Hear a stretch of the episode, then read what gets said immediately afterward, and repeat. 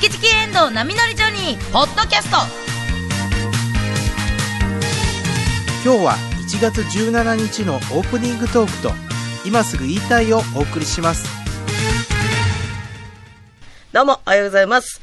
えー、今週も始まりました。マーブル水曜日、チキチキエンドウ波乗りジョニー。えー、今日1月17日は、山口百恵さんの誕生日だそうです。チキチキジョニーよりです。ひどいって、気持ちいいし。ごめんなさいあ後で言い訳しはいます。。えー、今日1月17日、山口百恵さんお誕生日おめでとうございます。KBS も京都アナウンサーの遠藤奈美です。頼むよ。えー、おはようございます。チキチキジョニー石原で す。お願いします。よろしくお願いしますえー違うね。もう岩見さん、はいすっごいね、ここでね。はいあの、岩見さんが全部司令塔ですわ、最初の挨拶の。はいいや、今日。石原ちゃん今日は最後に言って、最後に。あの初めてね、のパターンですよね、初めての今回。パターンはい石。原さんが最後行くのは初めて遠。藤ちゃん先言って、あの、あなたたち二人が、あの、はい強烈すぎて、かすむのよ。なんで最後に、もうドキドキしたわ。まさしの方やったっていうだけをやりたかったんですけど、ごめんなさい、私たちが。これ大好きなネタなんですよ、本当あに。そうなんです。それが、えーが、今日山口さんも、さん、誕生日やそうなんですなかなかね、はい石原さんの山口百恵さんは聞けないんですよ。そうなんです。はいいやいやこれ。は聞けない。あの、これゲームでね、あの、私たちの中でだけ流行ってるそうですそうです申し訳ないですえー、まさしか桃江かゲームで、はいどっちを歌うか、あ、すぐ当てるっていうのをやってるんですけど、はいはい。それの、あの、延長でね、今日はちょっと歌わせていただきました。遠藤ちゃんが、山口百恵さんの曲をあんまり、こう、分からへんから、あ、これいいんちゃうって言ったのが、イミテーションゴールド。はい。で、はいあ聞いたことありました。なあ、はいで、それを、でもかけて練習するストイックさがあるやんか。遠藤さん。番組始まる前に私はそれにやられたんです。なんでですか？あの、それを、釣られちゃった釣られちゃって。それを、だから、直前まで聞いてたから。イミテーションゴールドばっかり聞いてたから。ばっかり聞いてたから、自主えっと、練してたんでひと夏のはい思い出。私が行かせてもらった。ら、ちょっとダメでした。ということで、今日ね、おはい。誕生日の方、あメールもいただいております。えーはい。後でまたね、お誕生日の歌をね、歌いたいと思いますので、はい。えー、ちょっと楽しみに待っといていただければと思いますが、今日、はい。えー、ね1月17 1月17日は、あのーね、阪神淡路大震災がはい。あった日ということで、もう29年。そうですね。そうなんですよ。私私も、あの、岡山出身なんですけども、大阪に出てきて、一人暮らしを始めて、最初の冬の年かなに、あの、大きな地震を経験しまして、そうねあの、本当怖くて、うん。でも友達も、まあ、神戸から大学に通ってる友達もたくさんいて、うん。あの、いもうご家族が大変なことになったりとか、もう家が大変になったりとか、もう、大、大学もね、これ、来れなくなあうんった人も、休校にもそう休校になって、っていうのを、まあでも、私がだから成人式あ、そをう、岩迎え見さんがたそうやな。次の次の日ぐらいやって、そう、二十歳の日に。私ももう、あの、10階に住んでたんかな。うんちょうど、あの、まあ、引っ越、一番最初に住んだ部屋やったから、こう、マンションの10階やったから突然大きな揺れでびっくりして、ね、もういいろいろ大変なことがこう、わーっと起こっていって、未だにやっぱりね、こう、それからは大きな地震には私は会ってないんですけど、うん揺れたらやっぱりその時のこと、怖かった時のこと、バーンってわ、私ですら思い出すから、で、ああ、やっぱり、やっぱまた何もできひんかった。なんかこう、あ、逃げなあかんとかいろいろせなあかんのに、あ、あの時の怖いことがバーンって思い出されて、わーって慌ててしまうので、やっぱこう、ね、あの、うん。地震で、あの、大変な目にあった方、本当に、にしてもね、まだね、そのほんまに能登の方とか石川県のそうですよ北陸の方たちはまだよ。だめ昨日もちょっとね、また、大きな地震震がありましありましたて、ねでまたちょっとこの寒さ、う。うんん。雪ね、降ってるね、うん。ところもたくさんありますし。でもいろんなところでね、あの、うん。またいろんな思いをさ、されてる方で、その復興に向けてまた頑張られてる方も、あの、今多い中で、あの、まあ、自分ら何ができるんかなとか思いながら、こうしてラジオやらせてもらってるんですけども、心寄せながら、ね、あの、また今日もラジオさせていただきたいと思います。そして今日、あの、まあ、あの、震災の日ですが、はい。あの、誕生日の方はもうお祝いしますので、はいあの、どしどしメールもね、あの、はいいただければと思いますので、その紅白歌合戦、去年のさ、年末の紅白歌合戦で、さだまさしさんがコスモスを歌いはってんけど、うん。あの、ほんまに。その時に、いろいろ谷村新司さんとか。両国両国国技館うん、から中歌ってはったな継結んで、でも、谷村新司さんとか、いろんなアーティストの方も、八代亜紀さんも先日だけど、あの、亡くなって、いろいろ、やっぱりいろいろ亡くなったから方がおられてっていう、さだまさん、さだまさしさんが言って、ほんで、やっぱりでも生き残った我々は何かうん。生き残った分、頑張らないといけないと思うって言って、谷村さん聞いてくれてっかなって言って、あコスモスを歌いはって、あ、でもなんかジェンタそうやなと思って、この生き残った分、それを、なんかこう、寂しいな、亡くなってしまって寂しいなって思う気持ちもあるんやけど、生き残った分何かをせやな。できることを日々生きていかななと。そう、亡く、亡くなられることってすごい寂しいし、うんあの、悲しいんやけど、生きてたことがなくなるわけじゃないから、うんね生きてはった時の、こう、思い出とか、うんこんな、こんこんなんやったな、あんなんやったなっていうのを、なんかもうでも、こんなくなってすぐの時って本当に悲しいし、いや、そうなんです。うん。だけどこ喪失感とう、こう、ね、なんか、いこう、いろんなこと思い出せるように、でも目の前に、なれば、それで目の前にどんどんどんんどん現実は、ね、で、まあまあ、あの、たくさんの方がね、亡くなられて、あの、まあ、芸能界も、あの、ふ不法が続いているんですが、はい。そんな中で、私もちょっとあの、あの、小小金沢さんが亡くなられてびっくりしたんですけれども、私たち小金沢さんとねあ、一緒に、あの、小金沢翔さんとお仕事を一回だけさせていただいたことがあって、それも泊まりやったんですよ。はい。泊まりのお仕事やって何日間か一緒に、あの、四国をこう回らせていただいて、で、ご飯も連れて、すっごいいい方で、あの、な、海原遥かなた師匠、びっくりつかささんと、松竹組は一緒やって、歌手での。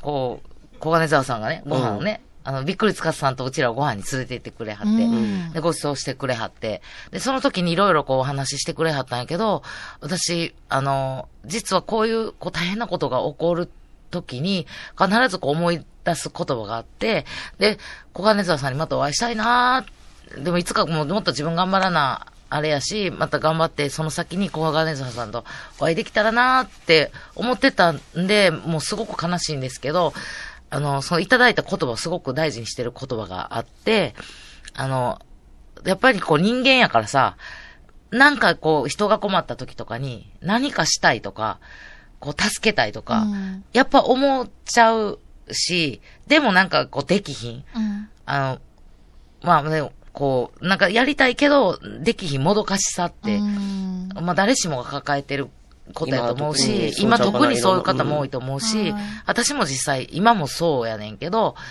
なんかその時もなんかそういう話になって、なんかもう人のために何もできないし、みたいなことを私が言ったら、小根沢さんが、あ、そんなこと焦らなくて全然いいんだよって言ってくださって、あの、とにかく自分のためだけに頑張ればいいからって。あの、自分のためだけに頑張って、自分でこうがしっかりした時に、ようやく人に何かを、その時はもう自然にできるようになるから、とにかく何かしようって最初に人のために何かしようって焦るよりも、そういう時こそ自分のために頑張ればいいんだよって言ってくださった言葉を今でもすごく大事にしてて、あなんかこうなーってなって、あの、ね、海原かなた師匠もいいことやるなーあ、ごちそうさまでした。師匠の方が年上で、経歴もやねんけど、自分のお財布を、可愛いやんか。自分が頑張ってから僕はおります。小金沢さんごちそうさまでした。だだってもう、すごかったもん。スタッフさんも全員いてたから。その、もう、もう居酒屋別に貸し切りにしたわけじゃないけど、うんもう貸し切りみたいになってて、もう随分、もう10年ぐらい前かな。うんもう、だからもう、あの、そんな焦らなくていいから、まずは自分のために頑張りなさいって言ってくださって、わかりましたって言って、まあその頃から成長できてんのかな、できてないんかな。ちょっとぐらいは成長できてるかもしれんけど、まだまだやなと思いながら、でも、こういう、こう、な、なんかしたい、何かしないとって、あ、焦るときに、ふっと息をついて、その言葉をいつも思い出して、まずは自分が目の前のやるべきことをやって、で、心寄り添いながら、でも、できる時が来たら、何かやろう。それまでは、ちょっと、あの、余力のある方、お願いしますって思いながら、うん日々、あの、生きていって、なんか本当になんか小金沢さんの、この、その言葉でうん、少しこう、気持ちも軽くうんなったし、かっこよかったね。かっかっこよかった。本当に。片やホームシックでちょっと寂しいから僕はホテルにいますって言ったら、うなははるか師匠が、ちょっとめっちゃ彼女と、笑っ。彼女と電話。します。ホームシ彼女ックと電話するから。四国に一週間仕事でホームシックって何と思って。師匠が。本当に、もう、あの、まあ、悲しいけど、そうやって、あ悲しい、あ小金さんとまたお会いしたかったなと思いながら、うんあでもそうやってこう、いただいた言葉とか思い出もあるから、あの、まだこれからも、その言葉も大事にしながら、出会えたことに感謝して、あの、頑張りたいなと思いますので、はいはい。えー、よろしくお願いしお願います。いたします。ということで、ああ、そう。昨日ね、久しぶりに、はい。天川村行ってきたんですよ。えーそうなんですおかい、遠藤ちゃん忘れてた。これ、遠藤ちゃんとも昔まだえ遠藤ちゃんがそう独身やったぐらいやもんね。そうです3人でしたね。ねわ。おか、おかし奈良県のた製麺さんはいはい。の手のあ、なんかパッケージ変わりましたね。パッケージ変わった。パッケージ変わったうんちょっとおしゃれ美味になったのよ。しいですよね、このそば。本当に大好きで。あ、久しぶりです。ありがとうございます。これ食べてください。あ、これ袋とね。はい。忘れてた。ごめえん、ごめんごめん。天川村はなぜ行かれたんですか？天川村やっぱ久しぶりに、うんあのー、まあ、あ天川神社はい行って、あのー、まあ、今年もよろしくお願いしおます。参りに行かれうんて。で、今年はあの行けて、なかったから、はいそう。辰年なんで、うんうんちょっと竜にまつわる、あの、自社仏閣をちょっと、いっぱいいっぱいあるのな、奈良県やっぱちょっと竜神信仰みたいなのが結構盛んやから、はいいっぱいあるからちょっと行こうかってなって。で、行かしてもらって、はい。すごいのあったよね。あの、まあ、あの、天川神社に行って、そこからもう雪すごかったんやけど、はいはいいねああ、やっぱり降ってるんですね、今。昨日、おとついぐらいからやっぱすごい、この多分寒京都とか滋賀県も雪降ったらしいけど、うん天川村もバンバン雪降ってて、バンバン。バンバン。石原さんが多分、車の中ずっと多分、ちょっとだけ早めに出て、早朝4時ぐらいに出たんかな、大阪を。はい。ほんで、こう、バーッと結構早い行ってったら、もう山の方ぐらいからちょっとほんまに景色が、雪景色に変わり出して、大阪全然降ってなかったんやけど、うんほんで、石原さんが目覚めたらバンバン雪やったから、バンバ ちょっと、なんで辞めるという方向の決断はなかったんですかって言われてやった。起きたてる石原さんに。あ 行くことをうんでもまあ、そんなチラチラですっごい積もってるとかじゃなかったから、もう行こうって決めたらやっぱり。びっくりしたんですか？起きてっくりし。た。あ、これは危ないかもと思って。まあ、タイヤ変えてますよ。はいあの、スタッドレスに変えてますけど。うんなんですけど。あ慣れてない。岩見岩見さんをそういう時は私は都会の人間って呼ぶから。いやいや、もう相当でも雪道をそれは運転したことだいぶあるから。そういう過信がね、よくいや、ない。待って、貸ししてないって、いけるやろ言うて言ってないから、別に。ちゃんと、ちゃんと用事深く、そういうね、都会の人間がね、田舎にいて、うちらでもね、あの、中学の時とかでもね、だいたい都会のナンバーがね、キューンってスリップしていや、悪いよ ね。言うなって。ちょ、ちょ、悪いよ言うなって。ちゃんと冬タイに帰った大阪ナンバーですけど、ゆっくりゆっくり、地元の方ともアイコンタクト取りながら、こう、やりながら、ちゃんとね走行したよ。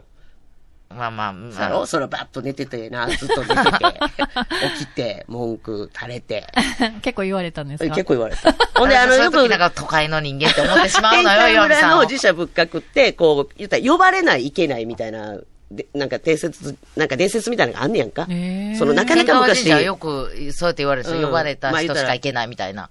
やっぱり、まあまあ多分道が険しいから。ああ。うん今でもね、はい今はね、あの、そんなことないです。はいあの、いい道がね、ついてね、トンネルもね、あのーついてるから、大阪から言うても、2時間ぐらいあったら行けますね。うんでも結構くねくね道ですくねもんね。くね道なんです。それなんで早く遠藤さんが 車用意しましたわ。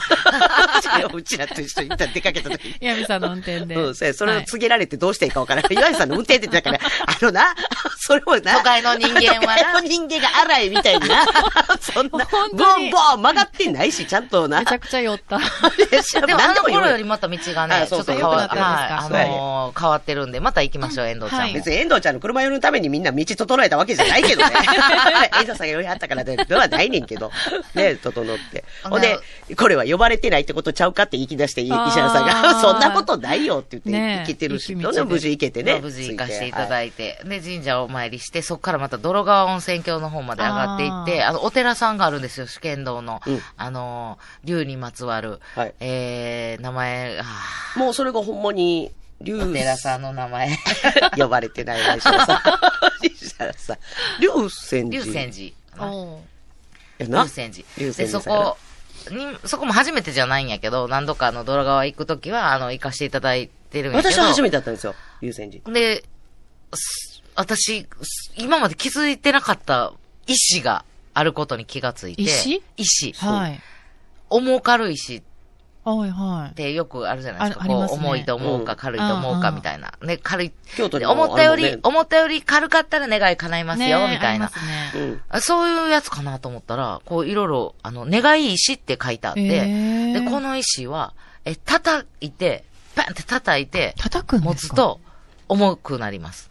はい。撫でて、持つうとん、軽くなります。え？ーなあ、アホなこと。いや、そうやね、そうやね。あああいうのってな、思い込みやろっていう人間なあ、アのホなそうね。なもん、石やのに。でも叩くのなんかちょっと、そうやね。なんか怖くない？いや、それ知らさんも言うねんおけど。寺さんにある いや別石をな。叩いていいの？だっていや、あなたたち、そうそうあなたたち、叩いていいの例えば岩見の手があって平気で叩くでしょ？別に。寒いね。寒い、もう雪降ってるところの石をね、ペチン。叩いたらね、こはいっちの手痛いよ。ああ、まあ、そっちでまあ最初はこう普通。通に持って、結構ま重い。あ、もう、いや重たいまあでも重たいけど、思ったより軽いなと思って、その大きさの割には。でも、よいしょ、ねよいしょって、だいぶ気合い入れな、持ち上がりにくいぐらいのじゃあたすいませんけど、叩かせていただきます。ペチンって叩いて。持ち上がらんぐらい重いね。いや、ちょっとこれ、えーちょっと私もこう、ちょっと暗示にかかってるかなと思って。はい。こんなわけないと思って。またこう、ごめんなさいっつって撫でて。うんすいませんでしたって撫でて持ったら、やっぱ軽い。ええ軽い嘘。いや、もうこんなん嘘で、嘘。まあ、初めに石原さんがやってて、いや、もうちょっと大げさやなと思って、演技うまいな、相変わらずって言うてんけど、えみさんもやったんやっですか？てみ、まず私もあの、撫でんとそのまま持ち上げて、ああ、はいこんな重さかって言って、ほんで、撫でて、ああ、撫で、撫でても重さはそんなに変われへんやんって思って。前の人撫でてるからな。そう、いや、違う。ああ、ああ、そうか、撫でて終わってるからあか。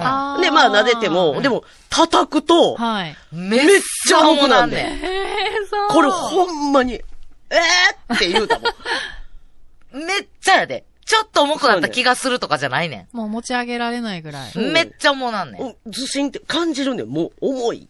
ほんで、ほんまに撫でて、そっから撫でたら、軽くなる。すごいですね。ぜひ、行かれる方は、でも書いてあんねん。そっから、この撫で石が教えてくれることは、はいはい。このように、この石を撫でた気持ちで、人と接して、いろんな物事に接すると何事も軽くなるのではないでしょうわか？ー石が教えてくれたと。ペチンって叩いてもそう、ベとか、まあ、ちょっと拗ねたようなことやってたら、そうですよそう、ね。動けへん。で、こいつ嫌い。こいつ、この人と合わんわ。うんと思って、ペンって跳ねて、まあ、言ったら叩くような感じでおったら、もう重たいままやと。うん。それをどれどれ、撫でさせてください。みたいしな。仲良くしようねうん。みたいなと。めっちゃ軽なんねん。これガチやねん。撫で石何と思って。ビビらんかった？でも何にも性格変わってないやろ？いや、あんたに言いたいわ。あんたに言いたいわ。いや、大丈夫？手拭く？とか いう、そこはちょっと優しなったわ。あんただけは変わらんの。岩見叩き激しかったわ。寒いな、どうでもいいけど。寒いな、岩見さん。岩見さんのせいでみたいに言われて。ずっと雪降ってんな。いやー、すすごい。ごいですね。うんで、そこから、あの、また、えー、町の方に降りて、はいで、あの、ベルサイユの、そうです。はいはい。実家の、はい森えー、森田商店森っ田商店、今森倉フラフラ。て書いてある。副題が森倉フラフラやでな。森田商店さんによってややっ、たんですね。おお母さんに会って、はい元気してあった。元気にされてた。うんほんで、倉野さんと小吉さんも元気やねんて。あ、そうなんです。うんよかったですね。おじいちゃんおばあちゃなんかそれあの、あの、ベルサイユのお家で買そうわせてもらい森ましたんで。田商店さんね。ありがとうございます。また行きたい。また行きたいね。でもね、ね、一緒にね。行きたいですね。そろそろ、もう行けるやろ。ちゃんちゃんも一緒に、あ、そうですね。ね、遊ぶとこもいっぱいありますし。うんまたねいや夏とかね、キャンプもできますしそうやね。ねそうそうそうそう。うんいいよ、ほんまに。またね、よろしで、くなんかベルサイユのお母さんが、あ、これチキンさん、これも持って行って、せっかく来てくれたんやから、つって、なんか梅ヶ谷餅と、そう、梅ヶ谷餅。あの、福岡のね、はあの、太宰府名物。向こうからもっと、なんか、これ、おいなんか欲しいもん美味しいねんって、茨城県の欲しいもん。全然天川のもんじゃない。欲しいもびっくりしてるで。欲しいも茨城から天川村にやってきて、天川村から、あの、大阪に連れて行かれる。どこ連れて行かれるの僕移動距離半端ないよな。欲しいもの。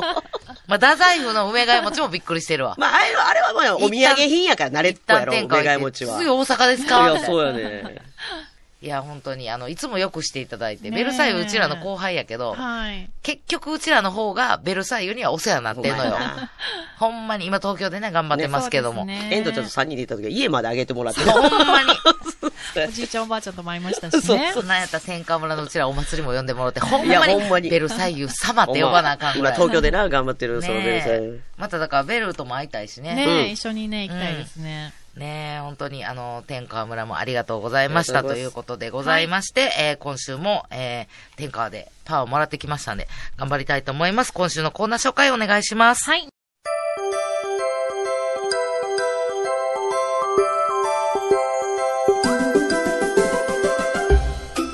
やー、今年も、やっぱりまだお餅残っててさ、あーもうどないして残ったお餅食べたろうかな思ってんねんな。お餅っていろんな食べ方できますもんね。せやで、餅はほんま美味しいで、砂糖醤油も美味しいやろで、きなこ餅も美味しいしな。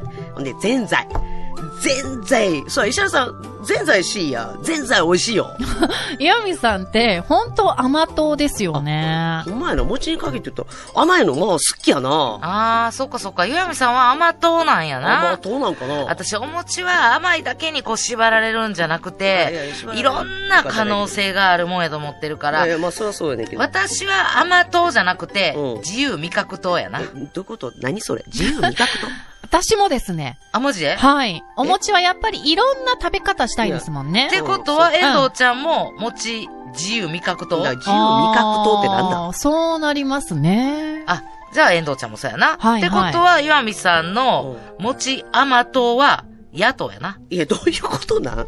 じゃあ、餅の野党ってなんなんいや、2, 2対1で、うんうんうん岩見さんが野党。そうですね。我は々、これね、あの、我々、もう自由味覚党が与党やんか。はい なので自由味覚党が餅の政権を握らせていただきます。いや、はいめっちゃちっちゃい民主主義じゃない？な、それ。明日、全財禁止法案を通しますいや、応募やろ、おい意義なしいや、おかしいやろ。民意聞けよ。そんなもん絶対みんな許さへんよ。全財を禁止ってなんやねん、おい。遠藤ちゃん、遠藤ちゃん、おはい餅どうやって食べる、あー、お鍋に入れるのはどうですか？あー、そういう人もおるけどな。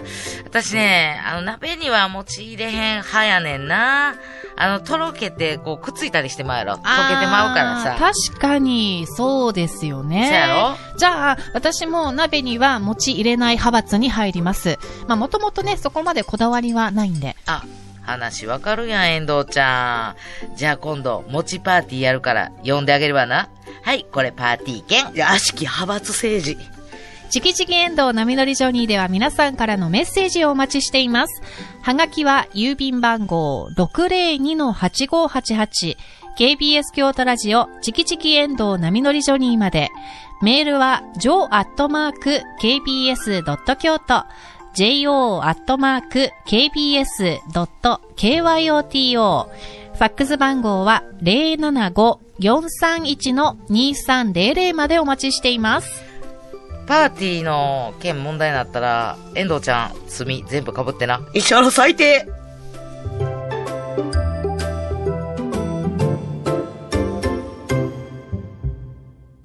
今すぐ言いたいこのコーナーでは聞いたらすぐ誰かに話したくなるような話題をお送りします。今日のテーマは、グルメタクシーの美味しい京都ナビでございます。今日は京都グルメタクシー、京都府文化観光大使の岩間隆さんにお越しいただきました。よろしくお願いします。よろしくお願いします。今年もお願いします。ねお願いしますお願いします。本当に、はいあのーもう観光客のね、皆さんもはい戻ってこられたんで、お忙しい中、こうやって来ていただいて。いえいえ大丈夫ですすみません、ありが毎とうございます。ありがとうございます。やっと一息ちょっとついてきたんでね。あ、本当ですか？はい。もう11月15日ぐらいからずーっとこう観光が入ってて、ねえおかげさまでね、本当に完全に戻ったなって感じですね。いやー、よかったですね。あ、ねありがとうございます。うん本当に、業界的にもね、あの、だいぶ本当に車少なくなってた時期もあるんですけどね、今また落ち着いてきましたけどね。あ、よかった、はいで、先月もいろんなお話していただきまして。そうなんですよ先月本当にありがとうございました。いやいや、こちらこそですごい勉強になりました。ねなんか、タクシードライバーからもみんな、よう言ってくれたって言ってくれて、はい。特にあの、組合もね、本当に、あの、しっかりはい主張してくれたっていうことでね。でやっ、ぱり働はいく皆さんの声ってなかなか我々、直に聞くことってできないので、はい。すごくなんか良かったなと思って。ね先月はライドシェアのライドシェアですね。お話をねでしましたけれどもまあく国がどんどんね、また話進めてもらってるんですけどね、どうもあの、タクシー会社の管理下で、初めスタートするみたいでね。あ、そういう形に。そうです。新規の組織は無理で、でタクシー会社がとりあえず選別して、教育して、っていう感じなんですかねあ、。そうなんですね。はちょっとでも、あ、まあ進展といや進展なんですけどね。うんどうせやるなら、やっぱりタクシー会社の下でね、まずはやってもらって、それから、まあ、その後、国がね、新しく、新規にね、会社を設立する人に、あの、認可させるかどうか、ちょっとやるみたいですけどね。うんちょっと使う側からしても、はいその方ちょっとがほっとしましたはい、ですね。少しほっとしますけど、まあまあはいでもこれ、また、あの、どんな風になるか、ね興味を持って見ていきたいなと思います。なんかはい。でこう、気になるので。あ、そうです。それとね、あの、あれですね、交通会っていうね、あの、えっ、と、タクシーとハイヤーの新聞があるんですね。はい。これはもうごく一部の、もうあの、僕らみたいなドライバーしか読んでないあのは新聞なんですけプロのど、方が読むそこに、あの、ラジオのことも書いていただいて、記事が出て、チキチキジョニーさんの。可愛い3人の女性が。あ、まあそこまで書いてない。あ、書いてない。それは書いてない。はい。でも、ただ、そこでね、あの、グルメなコーナーなのに、はいまあ、そういう、なんですか、今すぐ言いたいっていうコーナーで、あの、あ、コーナー名も。僕が喋ったっていうことは書いていただいてたんでおかげでありがとうございます。それでだから、新聞デビュー、タそうですね業界新聞デビューありがとうございありがとうございます。ま。ですすからもう運輸業もね、この番組ちょっと注目していただいてるということで おそう考えてもらってもいいかなと思いますんで。しっかりしなきゃいけないですねあ、そうそう。ドライバーの皆さん、今日もご安全に。あ、そうなんだよ。本当にでも運転してる人多いね。ちちゃうでない。えんとさん、えんとさんの流通しててな。でも、こっちはねサニーさんのファンも多くてね、本当ね。また、オブラートをうまいことかぶしてくれてあるけど、私たちは騙されないんでで、あすよ。の、遠藤さんの 横で喋ってたら、なんか緊張せえへんのかとかでずっと、ま、ほら見ろや。毎回同じ質問されるんですほら見ろや。チキチキジョニーさんは出てこへんあ、で、あ、出てきます。残念ながら岩間さんは私の隣です。あの、ボケツッコミ勉強なのな、言って、なんか言言われましたけど。そういうお褒めの言葉もあ、そう、そうですねい。いろいろこう、話術の面でね。私の隣、岩見の向かい、遠藤さんはあまり目に、目に入らないところであまあ、喋ってまの角度が違う。ちょ、あんまり、あの、たまに目線をね。全然見えへんよな、遠いや、藤さん一応見一応見てますよっていう。一応って一応見てますよ私らの方ばっかり見てはんねん。遠藤さんなんて嫌われてるのかな。あ、いやいや、そんなことないですよ。大丈夫おですか？上手ね、遠今日、藤さん。ちょっと妻も見てるかもしれない。勉強になる。ラジオやからね。つまり見見てたら怖いでしょ？あのな向こう、向こうのスタジオとか。から見てそうですね。るかもしれない。今日休みなんで多分家でね、いると思うんですけいやもう、はい一緒に来ていただいてもいいのに。ねえぜひど。そうですね。なんかうち家族全員です、出るそうって感じですね。あねえお前お嫁だけまだ来てませんけどね。ね奥さんね。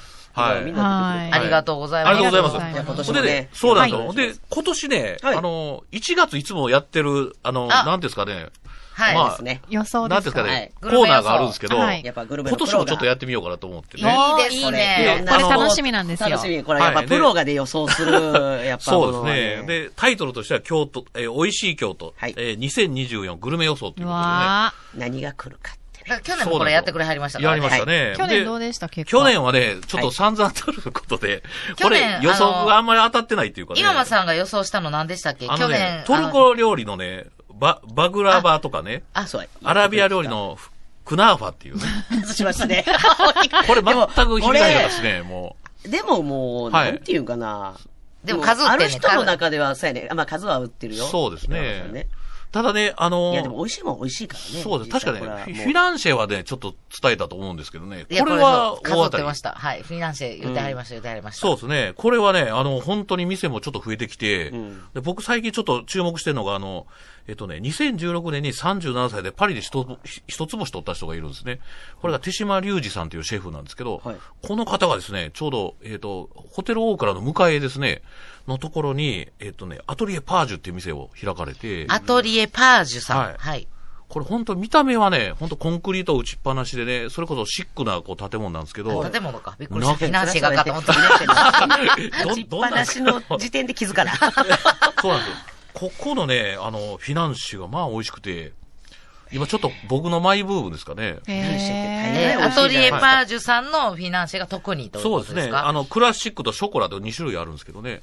やっぱり三つ星シェフが作っただけに、やっぱり重厚というかねやっぱ。違うんですか？違いますね。ほんで、あの、今までのそのフィナンシーに比べてちょっと薄めなんですけどね。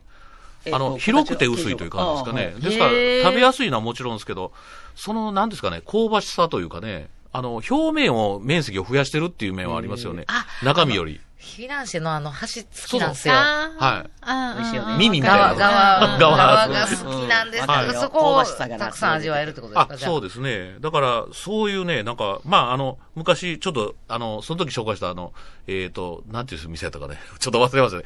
あの、川端五条のね、店もあって。紹介してくれはいはるからな。そうなんですよ。そこ、そこもまあ結構有名でね、もう今はもう大盛況でもう出来たてとかだ出してあるんですけどね。私たちもその、はい京都で仕事とかしたら、ほんまにフィナンシェいただく機会がめっちゃ増えた。はい、はい。あほんまやなそうやね。どれも美味で、しいなってなんだけど。手伸ばしやすいんですよ。うんあの、食べやすいし、ちあょっと楽屋とかでも。もね、持っていきやすいから。そそう。ねあのね持って帰りやすい気持ち。もするし。気持ちもするし。そうねね。あの、リ、えっ、とね、リ、リエージュやったんですかね。そんな名前やつが、ちょっと間違えてるかもしれない。あーリリリジェールリリジェールリジェール。はい。そうかな。リジェール多分そうやと思います。はい。そういう店もね、ちょっと流行ってるんでね。で、まあ、それは3分の1ぐらいの合格率ですかね。で、今年ね、はい。あこ行きます今年まず去年は何流行ったかで実際、あはいそうですね。ちょっと話題にすると、はい。10円パンとかね、これちょうど、リクルートっていう会社がね、あの、なんかホットペッパーであるアンケート取ったそうなんですけどね、に20代から30代のこれ男女私たちも紹介しましたね、ねこれ。はい。ニュースかなんかそうですか。はいはいだから、おにぎり専門店とかね、生ドーナツとか、まあ、生、生まるまる流行りましたよね。う。うんん。そうですね。まあ、それはもう結構前から生ブームはね。10円パンって山さん食べたんですか？食べたんです。これ、娘が買ってきてくれたんですけどね。へえ。あ優しいさすが。娘さんは流行ありがとうで10円渡そうと思ったら違うって言われて。500円ぐらいするんですよね そう。ですよね。これほんま。ご500円ぐらいですかね。なんかその話題もしたかったですよね。はいい。うちのお母さんのお母さんが偉い目におったやったっけ？10円じゃねえんかい言う このほんまに。中にチーズが入ってる。あ、そうですね。チーズ、チーズクリームみたいなもんですかね。それにこれ、はもうでもアイデア勝負なとこありましたね。はいどうでした？食べまあ私たちだから3人とも食べてないんですよ。韓国スイーツですもんね。うんいやもう、だからね。そ、素朴に美味しいですかね。うーん。あんパン、な、なんかね、そのクリームパンみたいな感じですかね。そうあの、ド派手ななんかこうアクセントが効いてるわけじゃないんですけどね。そうね。はい。だからもう見、見たまんまっていう感じですね。見た目で勝負してる。でも100円とか500円パンにしした方がもう僕はなんとなくよ、いいとは思うんですけどこれがちゃいね。ますね。私もこれちゃいそう思いまますね。それやったら、こんな1位取ってないですね。なるほどね。はい。10円で500円するそうなんですよって。いう、このね。はい。だから、まあ、あの、なんていうんですかね、これをまあ、見据えて、次、どんな料理、あのグルメが来るのかっていうのは、ちょっと、あの、調べさせてもらったら、はい。はい。まあ、僕的には、何個もちょっと流れあるんですけどね、今ね、日本料理店の和食ランチが熱いっていう感じで、美味しいですかね。要は人気はもともとありますからね。ええ夜5000円とか1万円とか1万5000円やってる店が、昼にカレー出したり、あ定食やったりしてるんでねう。んうんうん。でね、これあの、遠藤さんもちょっとご存知ありますけど、ニコミヤガクさんっていう、あのあ、知りませんかね？え、ど、どちらにありました？一回あの、あのね、う、えっ、と、歌のない、歌謡曲。歌謡曲であーはいはいはいはい。あの、食事会をね、ちょっとさせてもらったんですけどね、はいあのスタッフの皆さんとね、はいその時にあの、え選んだ店なんですけど、はいはいこれがね、移転されてね、今度あの、油の工事や、錦上がるっていうところに移転されたんですね。あ。はい。で、前は昼はね、カレーライスやってはったんですね。他の方がやっててね。でも今回はね、奥さんがね、初めて、あの、えっ、とね、えっ、と、豚汁うどん定食やってはるんですね。ええー、美味美味しそう。しそう石原これが800円ぐらいやったんですかね。ちょっと安い850円か、そのぐらいなんですけどね。そんなお安いんですか？はい。それに、もう本当にね、あの、昼、夜はね、もつ煮込みとか、おばんざいとか、おでんやってるそれも美店が味しそうや、うん。昼にその集大成を出してくるっていうかね。うわえー豚汁もその、なんていうかね、名物料理だったんですけど、それをこう、なんていうんですかね、ブラッシュアップして昼出されるということでね。うん。だから夜美味、しそうやな。ね、あの、割とそこそこ、ね、居酒屋さんなんでね、値段は張るんですけど、ただ、昼はこういうね、もう1000円未満のうん。ランチを出すと。もともとそういうのめ嬉しいねっちゃそう、美味しいし、はい。なんかお得な感じがするうんし、いいですよね、この、そう普段夜営業やってるお店がもうやってくれるランチって。うちら、あの、夜はちょっと、まあ言ったら仕事の都合とか、あとまあ、ちょっとここ夜お高いから、いきなり夜にボンと行くのは、ちょっとハードル高いけど、はい。ランチで味、どんな味かを、まず知って。手軽に知られるっていうのは嬉しいよな。で、それきっかけでね、またじゃあ夜夜夜行こうかな夜行こうかなんかっていう。お、お試し時間というかね。ねえで、料理屋さんもね、そんなに利益乗せてやってないっていうのもあるんでねいやそうなんです。よ本当にお得な感じでやってくれはるんでね。ほんまにランチははいほんまにもう頭下がりますわ。で、例えば、この油の工事通りだったら、あの、もう一つ、もうしちょっとだけ南行くとね、市場の、えっ、と、油の工事上がったところに京都宮っていう店があって、ここね、だいぶ前にご紹介したかもしれないですけどね、あのね、今日、鶏鍋の店でね、まあ昼は5000円とか1万とか夜はコースあるんですけど、昼はね、親子丼とかね、これね、鶏わさ丼とか。美味しいやん。そうね。はい鳥わさ丼？はい。あの、要するに、鶏、しかも親子丼だけじゃなくて、だから、なんでですかね、丼っていうんですかね。はい。はい。鶏わさやから、わさってどんなんですかね。確か火通して、え、わさび？わさび？わさびですかね。わさび醤油。これ前も引っかかった感じ。いや、さわさって。わ、わさって何ですか？ちょっとびっくりしました、今。ま、また、あ、ちょっと。もう、鳥のわさって何ですか？私が今長いものに巻かれる性格やったら、今あれなんでしょうね？って言ってたけど、わさはわさびでいやー、美味しそう。そうなんですよ。ほんでね、あの、この前行った時にね、はい。その、天差し御膳っていうのがあってね、1800円なんですけどね、天刺しってはい、なんやろ？あのね天、ぷら天ぷらとと刺身刺身。。そうです。ごめんなさい。さっきはわさ逆やった。はいごめんなさい。ほんまや。だからいろいろ考えて、刺身ってことか。そ そううそう、考えすぎちゃった。この、その二つで1800円ってだって安いから、まさかその二つと思えへんよな。天ってなんやろ？ほんで、しかもあ天の、の刺身あの、刺身でもあ天のの、刺身。だからこれなんやろしかもね、あの、魚の刺身じゃなくて、鶏の刺身出てくるんですよ。おーあ、好きです。めっちゃ好きなんですよ。あれ鶏の刺身それ滑らこそかで贅沢な。うんはい。その、焼かずに食べるっていうのもこんな美味しいものかって思うしそれをこね。の値段で食べれるんですか？そうなんですよ。で、しかもランチの人には、あの、スープがついてくるんですけどね。こ鶏れがちょっとココラーゲンが混じってるうわ入ってる。そその鶏で炊き出した骨のね、炊き出したその、あー美味しいやつや。そうですね、エキエキスが入ってるっていうかね。ね。飲んだら本当にこう、なんかちょっとすべすべになるんじゃないかっていうぐらいね。う。うわー、それぐらいのこもんが出てくる。は和食ランチが来るってことですね。いや、これはもう来てるでしょって。これ、ちょっと岩間先生。来てるけど岩間先生、これ。でも、えそうですか？2024年さらに来る。さらにねはい違う、これさらにざっくり、ざっくり言っといたてかもう和食、何かは当たるや和食ランチっていう言葉自体が、もしかして流行するかもしれない。和食が流行りますっ。ちょっと、くり多くすいません。いやいやいやはい。10円パンとか。もう来てるしな。フィナンシェとかいやでも一個和食ランチで何かがうん。そうですね。来たらもうそれは岩い間さんの勝ちやから。一個まだ、まだ、まだ、まだもう一個はね、あの、はい巻き釜ブームは、これはね、もう来てるんかなっていうぐらいね、あの、大原のフランフランス料理のラブッシュっていう店ですね。はいここはあの、巻き、巻きろっていうかね、巻き焼きって言って、まあ、はい京野菜も含めて、あの、鹿の肉も、あの、そこで焼かはるんですね。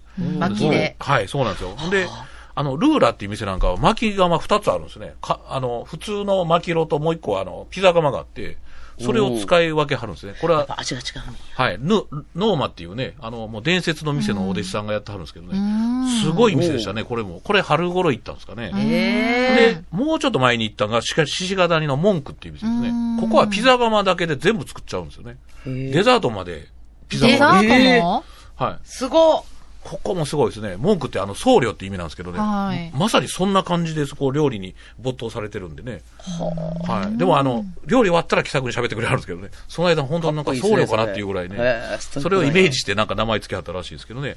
あと中華の末広っていうのもほとんど予約取れないですけど、ここもあの、えっ、と、あれですねこ。れ、釜でですか？釜でやった釜釜で焼かはるんですね。広沢じゃないですか。あ、広沢ね。はいはい。そうそうそう。はい。なんて言いましょうか。末広。あ、そうか。せ、せ末広がりでねすいません。あの、広沢さんですここもそう、巻きで、あの、高はるんですね。中華を？中華そうなんですよ。巻きでえー、どうだから北京、あのね、焼き豚やったんですかね。あー。それの、しかもね、何時間もやらないですね。何十分かでやってしまうものがすごく美味しいんで。なんかへ巻きのあの釜って早いですよね。ピザが、ピザってめっちゃ一瞬でできますやん。あれ、高火力って言うんですよね。だから、あの、ガスでは絶対達成できないんですよね。うんだからガスでやるのもココントロールができるからいいんですけど、はい薪はコントロールはしにくいけど、火力があるんで、一瞬で火を通すことができるんで、え遠赤外線ですよね、あはる意味ね。いはこれの効果があるんでね、ここれこれ絶対ブレイクするからとこれ、思うんでね巻き釜は、はほんまに当たるかもしれないです。これはあ。そうですね。はいほんで、あと、何山さんどうした？い目や、だって昨。日、その、天川村でいただいた、その、薪の、なんか、あれやってん。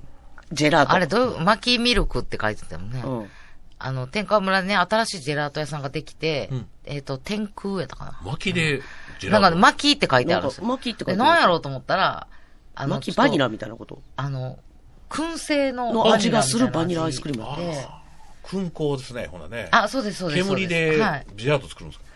ちょっとそれは初めて聞きますね。溶け、溶けるん違うなと思いますけど。いや、どうやって作でってるんやろうと普通に。硬いジェラートやって、めちゃくちゃ美味しかった。今でも、あのね、燻製にできる煙を出す機械もあったりね業界でね。あれね、あの、なんかちょっとこう、あれいいふわっすよね。はい。家でもできますけどねね。でもそういう作り方やないと思うんですけどね。もっと専門的にやったはずでしょうね。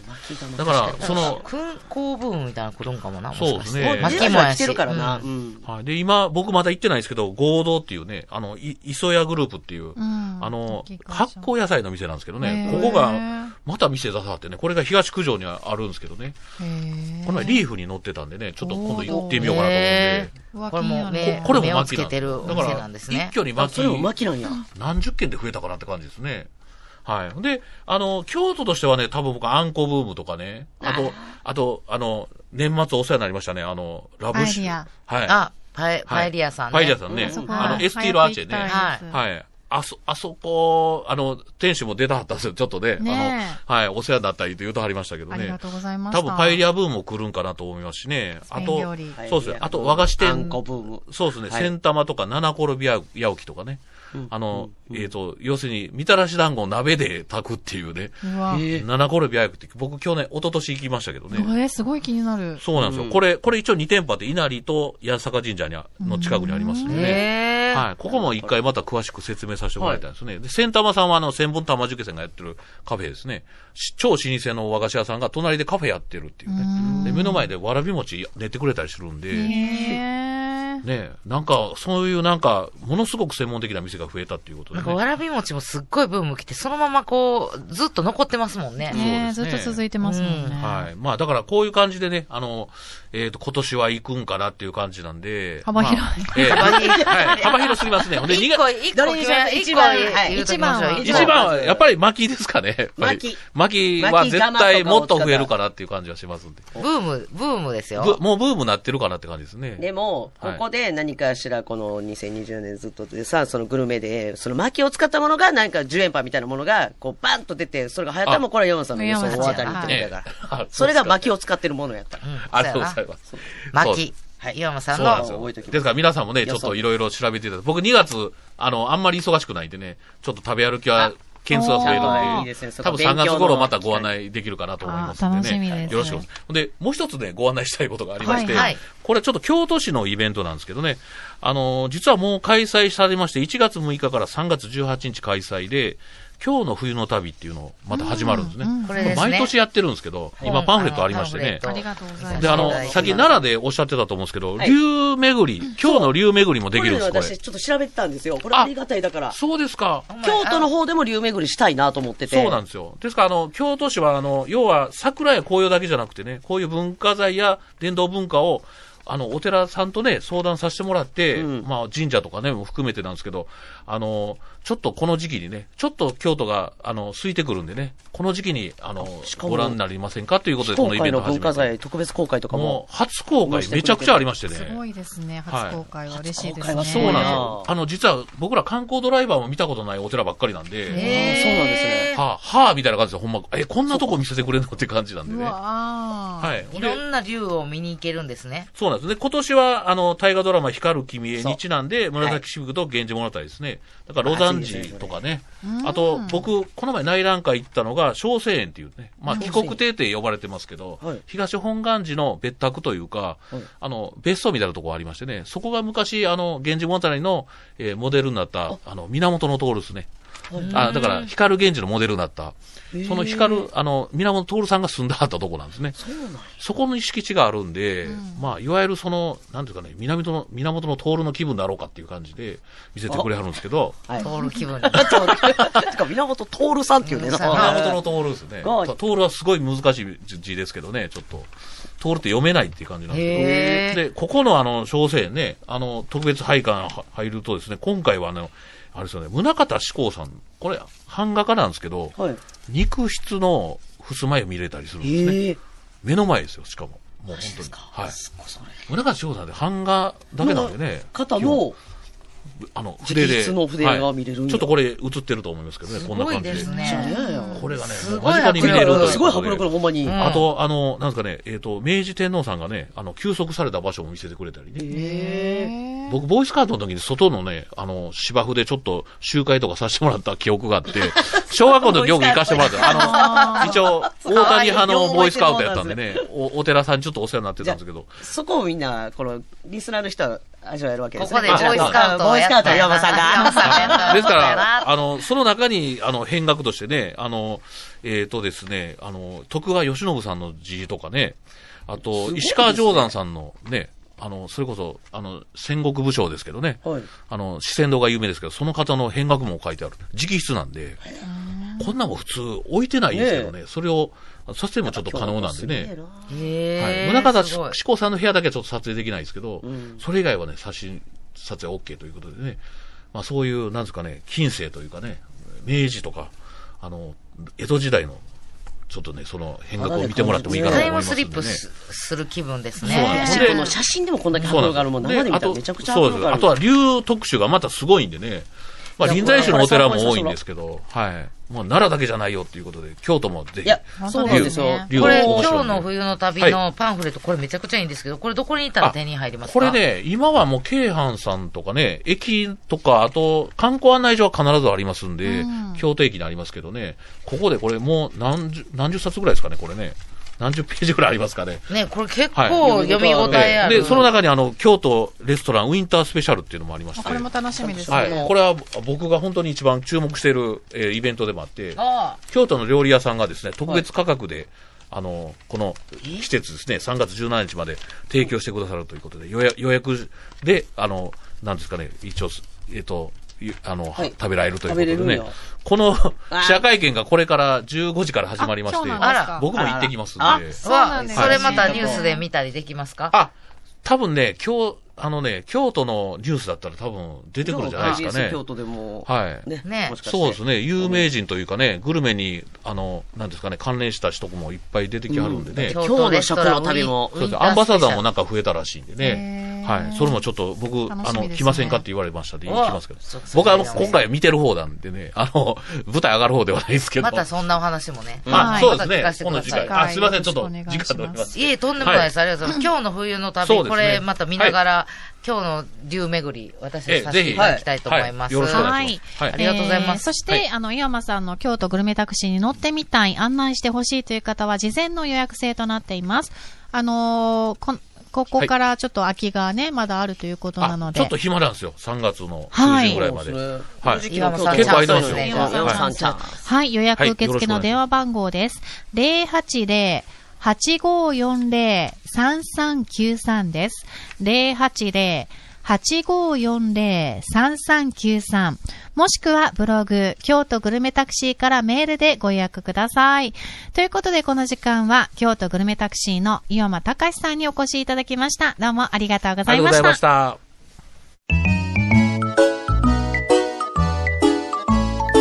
最後までお聞きくださり、ありがとうございました。歌手の小金沢昌司さんの言葉を大切に、今日も頑張る石原さん。頑張る皆さんに早く春が来ますように。それではまた来週。